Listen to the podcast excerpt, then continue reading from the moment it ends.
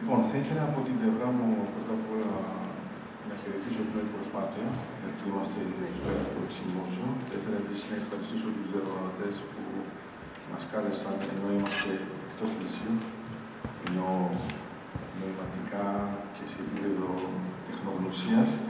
Θα ήθελα να χρησιμοποιήσω το εξής τέχνασμα. Θα λέω σε φεριάδι όταν θα μιλάω για τον διπλωμάτη και θα λέω σε φέρι όταν μιλάω για αυτόν που αγαπάτε. Ε, αυτό που είναι το μόνο σίγουρο είναι ότι όλοι ξεκινάμε με το αστιφέρι. Ε, γνωρίζουμε την εμβέλειά του, την αναγνώρισή του.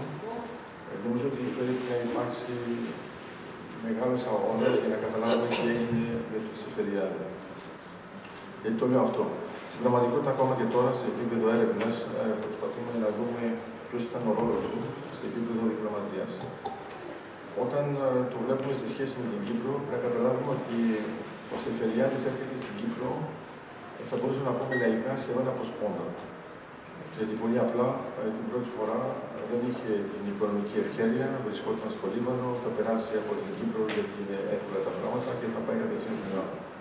Αυτό όμως που έχει σημασία είναι ότι ο διπλωμάτης θα αγαπήσει την Κύπρο. Θα την ερωτηθεί. Ε, δεν νομίζω να το περίμενε ο ίδιος.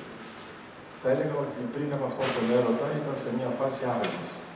Δεν ήξερε ποια ήταν ε, τα δεδομένα τοπικά. Ήξερε βέβαια τη μεγάλη ιστορία.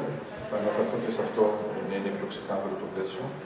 Αλλά θα σας υπενθυμίζω μερικά γεγονότα που έχουν σημασία για την Κύπρο ε, θα ξεκινήσω με το συνέδριο του Βερολίνου, το 1878. Υπάρχει μια μυστική διαπραγμάτευση μεταξύ της Οθωμανικής Αυτοκρατορία και ε, της Αγγλίας. Ουσιαστικά τι θα γίνει για να μην έχει προβλήματα η Οθωμανική Αυτοκρατορία σε σχέση με τη Βουλγαρία, θα δώσει την Κύπρο. Οι Άγγλοι δεν θα έρθουν στην Κύπρο, δεν έχει μεγάλη σημασία, όπως πιστεύουμε. Στην πραγματικότητα θα είναι στην Κύπρο μόνο το 1914 και όχι για την Κύπρο, απλώς για να είναι σίγουροι ότι η Κύπρος θα είναι από τη σωστή πλευρά στον πρώτο παγκόσμιο πόλεμο. Τα δεδομένα λοιπόν είναι ότι είμαστε πολύ πιο πριν από αυτό που θα ονομάσουμε ψυχρό πόλεμο. Στη συνέχεια, ο Σεφεριάδης αναγκαστικά έζησε το θέμα της μήνης. Στο μυαλό του καταλαβαίνει ότι χάνεται ένα κομμάτι του ελληνισμού αυτό συνεχίζεται, έχει την εντύπωση ότι δεν μπορεί να σωθεί κάτι και ξαφνικά τελικά όταν θα έρθει ε, στην Κύπρο για πρώτη φορά, αλλά μιλάμε τώρα για πριν το 1955, ε, θα ανακαλύψει ένα κομμάτι του ελληνισμού που δεν ήξερε, κάτι που είναι ακόμα ζωντανό, ενώ έχει την εντύπωση ότι αυτό έχει πεθάνει εκτός Ελλάδος. Ουσιαστικά θα μπορούσαμε να πούμε ότι είναι μια πράξη serendipity, γιατί θα τον αλλάξει. Ε, είναι κλασικός ακαδημαϊκός Έλληνας διπλωμάτης. Ε, έχει αυτή την κλασική κουλτούρα του διπλωματικού σώματος και εδώ γίνεται, ε, αν θέλετε, μια επανάσταση στο μυαλό του. Είναι ότι από τη στιγμή που ερωτεύεται την Κύπρο θα δει τα πράγματα διαφορετικά. Ε, στην Ελλάδα δεν είναι τόσο γνωστό ότι έχει αγάπη στην Κύπρο. Στην Κύπρο δεν ξέρω αν είναι αρκετά γνωστό Φαντάζομαι ότι το συμπόσιο βοηθάει σε αυτό. Υπάρχει λοιπόν ένα διπλό επίπεδο. Είναι αυτό που είναι το εμφανές, που είναι το λογοτεχνικό, και αυτό που είναι πιο βαθύ, που είναι το διπλωματικό και ήταν δύσκολο. Εγώ θα έλεγα, μπορεί να σας φανεί παράδοξο και να δίνει την εντύπωση ότι είναι κατάθεση ψυχής, ενώ υποτίθεται πρέπει να κάνω κάτι το πιο τεχνικό. Ε, όταν διαβάζουμε αρχιακό υλικό για τον Σεφεριάδη, ε, μας πληγώνει. Ε, γιατί βλέπουμε ότι προσπάθησε ε, και ότι δεν τα κατάφερε σε αυτό που ήθελε. Ε, θα έβαζε τον Μακάριο όταν έμαθε ακριβώς τι γινόταν. Ε, θεωρούσε ότι ήταν φυσιολογική η ένωση. Ήξερε καλά το αγγλικό το πλαίσιο, δεν ήξερε αυτή την αντιπαράθεση που θα γεννηθεί ειδικά μετά το 1955. Ε, και μάλιστα όταν έχει την πρώτη επαφή με τον Κρανιδιώτη, λειτουργικό γραμματέας του Μακαρίου, στην πραγματικότητα αναρωτιέται τι θέλει ο Κρανιδιώτης από αυτό. Γιατί είναι σε ένα άλλο πλαίσιο. Τέλος πάντων, θα γίνει η επαφή και αυτό που έχει σημασία και δεν ξέρω κατά πόσο είναι γνωστό, ήδη από το 1954 παλεύει στα Ηνωμένα Έθνη για το θέμα της Ένωσης. Είναι εντυπωσιακό γιατί πολύ συχνά εμείς έχουμε την εντύπωση ότι, ε, όταν λέω εμείς του ελληνισμού, έχουμε την εντύπωση ότι είναι κάτι που λειτουργεί μόνο μέσα στο πλαίσιο του ελληνισμού. Στην πραγματικότητα, τα Ηνωμένα Έθνη ήταν ήδη ενημερωμένα για αυτή την προσέγγιση. Αυτό όμως που έχει ε, ενδιαφέρον είναι ότι όταν ψάχνουμε στο αρχαιακό υλικό των Ηνωμένων Εθνών, δεν βρίσκουμε πουθενά τον Σεφεριάδη, γιατί λειτουργεί πάνω της σε ομάδα. Άρα είναι πολύ δύσκολο να ξέρουμε ακριβώς τι έκανε το 1954. Ε, θα είναι πολύ δύσκολο βέβαια να ξέρουμε και τι κάνει μετά το 1955. Ε, το γεγονός ότι έχουμε αυτά τα δυστυχώς γεγονότα της Κωνσταντινούπολης τα Σεπτεμβριανά θα τον στιγματίσουν και θα αναρωτηθεί πώς μπορεί να πάει πιο πέρα και για το θέμα του Κυπριακού. Εμείς όταν λέμε το Κυπριακό, ε, στην πραγματικότητα τώρα το λέμε πιο πολύ για το μετά το 1974. Αυτό που είναι εντυπωσιακό με τον ε, Σεφεριάδη είναι ότι αυτός ασχολείται με το Κυπριακό για πολύ πιο πριν. Όταν τότε το Κυπριακό είναι το θέμα της Ένωσης. Επειδή τα πάει καλά και με την Αγγλία και με την Κύπρο, ο καθένας θέλει να τον βάλει με το μέρος του.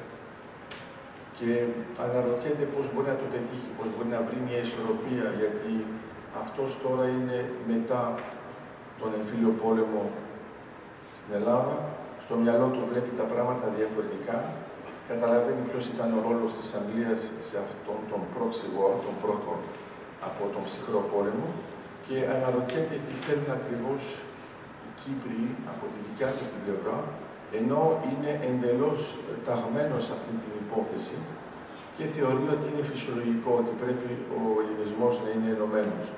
Άρα εμείς τώρα, επειδή είμαστε πολύ πιο μετά, μπορεί να θεωρήσουμε ότι είναι μια προσέγγιση πολύ ε, απλοϊκή για έναν διπλωμάτη, αλλά δεν το έκανε ως διπλωμάτης, το έκανε ως ενωδευμένος της Κύπρου.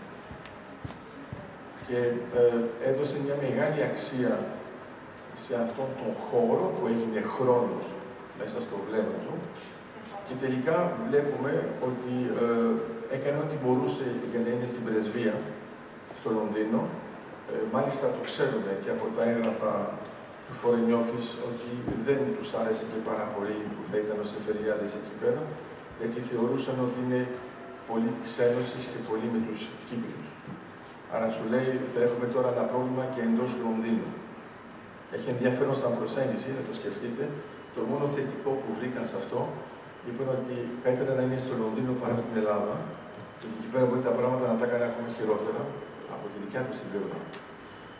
Αυτό είναι μια μορφή ισορροπίας η οποία θα εμφανιστεί και στα Ηνωμένα Έθνη και μέσω της πρεσβείας και μέσω των επαφών στην Ελλάδα, όλος ο αγώνας που κάνει ε, ο Σεφεριάδης, μιλάω ειδικά για αυτόν και όχι για τον Σεφέρι, στην πραγματικότητα είναι το ανθρώπινο κομμάτι που βρίσκεται μπροστά σε μια τραγωδία που δεν μπορεί να την διαχειριστεί.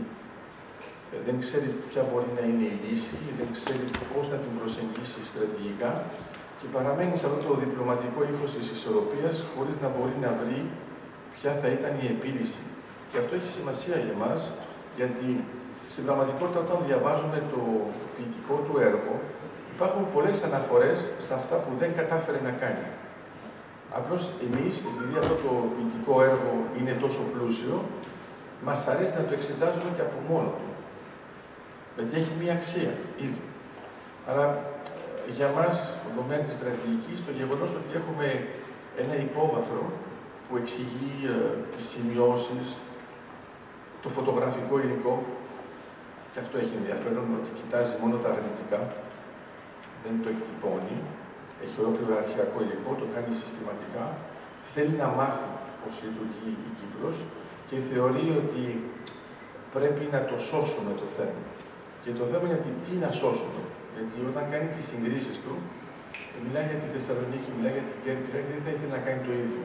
Άρα θαυμάζει το πώς λειτουργεί η Κύπρος και αναρωτιέται πώς ε, θα το διαχειριστούμε ο ελληνισμός, και εννοεί βέβαια μέσω της Ελλάδας, μετά το 60 στο μυαλό του. Όταν λοιπόν θα πούμε ε, στις διαπραγματεύσεις, ξέρουμε ότι έπαιξε έναν ρόλο και στις διαπραγματεύσεις στη Ζηρίχη, και όχι μόνο στο Λονδίνο, που θα ήταν το αναμενόμενο, Στη Ζηρίχη καταλαβαίνει ότι ε, η Κύπρος δέχεται πιέσεις από παντού και από την Ελλάδα. Ε, δεν του αρέσει καθόλου.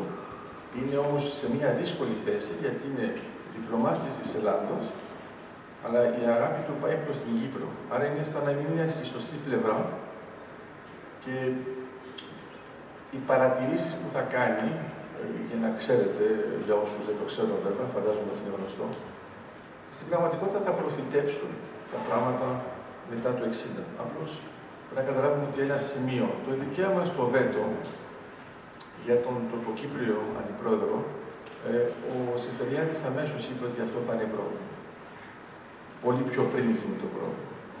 Άρα, όταν θα το δούμε εμείς όλοι μας μετά το 63, θεωρούμε ότι εντάξει, θα μπορούσε να το είχαμε αναλύσει και πριν.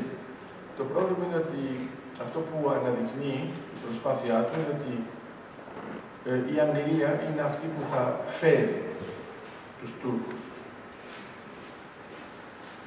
Αυτό, ειδικά για την Κύπρο, είναι κάτι γνωστό. Το θέμα είναι κατά πόσο είναι γνωστό το πότε. Άρα η Αγγλία, επειδή βλέπει ότι υπάρχει ένα πρόβλημα, και υπενθυμίζω για όσους το έχουν ξεχάσει, ότι στη συνθήκη Λοζάνη προβλέπεται το 23 ότι ουσιαστικά μετά από μία τριετία δεν θα υπάρχει κανένας Τούρκος στην Κύπρο. Στην Λοζάνη δεν μιλάει για Τουρκοκύπρους, μιλάει για Τούρκους, για το λεξιλόγιο της εποχής. Θα έχουν μια επιλογή, αλλά για όσους θέλουν να το δουν είναι το άρθρο 20 και το άρθρο 21. Στην πραγματικότητα το άρθρο 20 και 21 δεν εφαρμόστηκαν ποτέ. Αλλά αυτό που έχει ενδιαφέρον είναι ότι στη συνθήκη Ζηρίχη Λονδίνων είναι η συνθήκη που θα τα σβήσει. Ενώ ήταν. Γιατί φοβόντουσαν ότι μπορεί σε κάποια φάση κάποιος να σκεφτεί να το ενεργοποιήσει. Τώρα θα μου πείτε, γιατί αυτό δεν ενεργοποιείται τόσα χρόνια, γιατί δεν εφαρμόζεται. Σας το αφήνω έτσι μητέρο. Αυτό που έχει σημασία είναι ότι δεν εφαρμόστηκε, ενώ ήμασταν σε ένα πλαίσιο, ας το πούμε, επίλυση και τελικά είχαμε άλλα προβλήματα. Τα προβλήματα που έρχονται το 1974, όλοι τα ξέρουμε, δεν ήρθαν το 1974 πρακτικά, ήρθαν το 1964. Άρα είχαν μια καθυστέρηση, γιατί έγινε μια παρέμβαση από τον Αμερικανό πρόεδρο και δεν είδαμε το 1974 το 1964. Αυτό που έχει σημασία λοιπόν για τον Σεφεριάδη είναι ότι αυτός προβλέπει ότι θα έχουμε ένα μεγάλο πρόβλημα. Και αυτό που πρέπει να καταλάβουμε είναι ότι πριν γίνει αυτό το μεγάλο πρόβλημα, εφόσον τις προβλέψεις τις γράφει ουσιαστικά την ώρα των διαπραγματεύσεων, πριν εμφανιστούν τα κείμενα για την ε, Ζηρίχη και καταλαβαίνει ότι το Λονδίνο θα είναι απλώς η επισφράγηση από αυτό που έγινε στη Ζηρίχη. Το μεγάλο παιχνίδι γίνεται στη Ζηρίχη. Αυτό δεν το περίμενε. Ότι ε, η Ελλάδα θα έχει αυτή τη θέση, ότι θα μπορούσε να παίξει και η Τουρκία και μην ξεχνάτε, γι' αυτό επιμένω, καταλαβαίνει αμέσως ότι είναι η Αγγλία που φέρνει την Τουρκία στις διαπραγματεύσεις. Ενώ δεν έχει να παίξει κανέναν ρόλο, εφόσον μέσω της συνθήκης της Λοζάνης είχε πει ότι ουσιαστικά απεμολύει κάθε δικαίωμα παρέμβασης. Το γεγονός λοιπόν ότι θα έχουμε και ένα άλλο κριτήριο το οποίο εντοπίζει είναι το δικαίωμα μονομερής παρέμβασης. Μονομερής παρέμβασης. Αυτό θα είναι πρόβλημα. Και το γράφει. Και αυτό που έχει σημασία είναι ότι το διπλωματικό σώμα της Ελλάδος είναι πολύ επιφυλακτικό με το τι γράφει ο Σεφεριάδης, γιατί δεν θα ήθελε αυτό να είναι γνωστό σε όλους. Άρα, για να το κάνω σύντομο, στην πραγματικότητα, το ξέρετε όλοι, φαντάζομαι το έχετε αναλύσει και σε προηγούμενα συμπόσια, ε, κατηγορήθηκε για το βραβείο Νόμπελ ότι πάνω κάτω υπήρχε ένα παρεδόσε, ότι το πήρε επειδή δεν είπε τίποτα στα άλλα. Στην πραγματικότητα είπε πολλά στα άλλα, αλλά δεν έχουν καταγραφεί, θα τα βρούμε σιγά σιγά τα αρχεία. Αλλά υπάρχει αυτή η τεχνική δυσκολία γιατί όταν λειτουργήσετε μια ομάδα, το report η αναφορά είναι πάντα της ομάδα. Και δεν φαίνεται ονομαστικά σε ποια σημεία έχεις κάνει παρεμβάσεις. Αλλά αυτό θα το αναδείξουμε και θα το βλέπουμε σιγά σιγά ότι ε, προσπάθησε με κάθε τρόπο να υποστηρίξει την Κύπρο, ακόμα και αν έβλεπε ότι η Αγγλία ήταν εναντίον, η Τουρκία ήταν εναντίον, αλλά ακόμα και η Ελλάδα. Και αυτό είναι που τον πλήγωνε, γιατί θεωρούσε ότι θα ήταν φυσιολογικό. Είχε όμως κάνει αυτή την αλλαγή φάσης. Άρα ε, μπορούμε να πούμε ότι το βραβείο Νόμπελ πήγε βέβαια στον Τσεφέρι, αλλά ε, θα χρησιμοποιήσω μια αναλογία με τον Τσόρτσιλ. Θυμάστε όταν είπαν στον Τσόρτσιλ ότι πήρε το βραβείο Νόμπελ, ε, αυτός το ήθελε στην ειρήνη. Και του λένε όχι στη λογοτεχνία. Και είπε, α, καλά. Τώρα δεν το λέω επειδή είστε λογοτέχνη. Θέλω να πω, έχει ενδιαφέρον που νόμιζε ότι θα το πάρει και τελικά του ήρθε από αλλού. Εδώ είναι πάλι το ίδιο. Δεν θα ήθελα να σκαλίσω τη σχέση με τον Αβέροφ εκείνη την εποχή, αλλά σίγουρα παίχτηκε ένα παιχνίδι εναντίον του Σεφέρι, με την, μάλλον εναντίον του Σεφεριάδη υπέρ του Σεφέρι. Γιατί ήταν μια μορφή η οποία λειτουργούσε σαν μια παγίδα για να μην μπορεί να εκφραστεί επίσημα για αυτό που ήθελε και γι' αυτό ακόμα και όταν διαβάζετε αυτά που είπε στη Σουηδία είναι καλό να έχετε αυτό το υπονούμενο ε, το ανθρώπινο στοιχείο που δεν κατάφερε να υλοποιήσει αυτό που ήθελε και τελικά μας μένει μόνο ο, ο ποιητής σε έναν άλλον κόσμο. Και έχουμε την εντύπωση ότι, μα πώς είναι δυνατόν ε, να υπήρχε αυτό το σκιζοφρενικό πλαίσιο, να είναι από τη μια μεριά διπλωμάτης, από την άλλη μεριά ποιητής. Νομίζω ότι αυτό που γράφει στην ποίηση ήταν εντελώς ελεύθερος, εντός εισαγωγικών, δεν μιλάω για τους εκδότες, ε, είναι αυτό που δεν μπορούσε να πει αλλού. Άρα, άμα τα διαβάζουμε και τα δύο μαζί, καταλαβαίνουμε ότι κάνει ε, συγκρίσεις οι οποίες ήταν ανεπίτρεπτες στον χώρο της διπλωματίας και επιτρεπτές στον χώρο της λογοτεχνίας, γιατί απλώς δεν καταλάβαιναν οι άλλοι που το πήγαινε με αυτή τη μεταφορά λόγου. Αυτό ήθελα να σας πω. Να είστε καλά, καλή συνέχεια στο έργο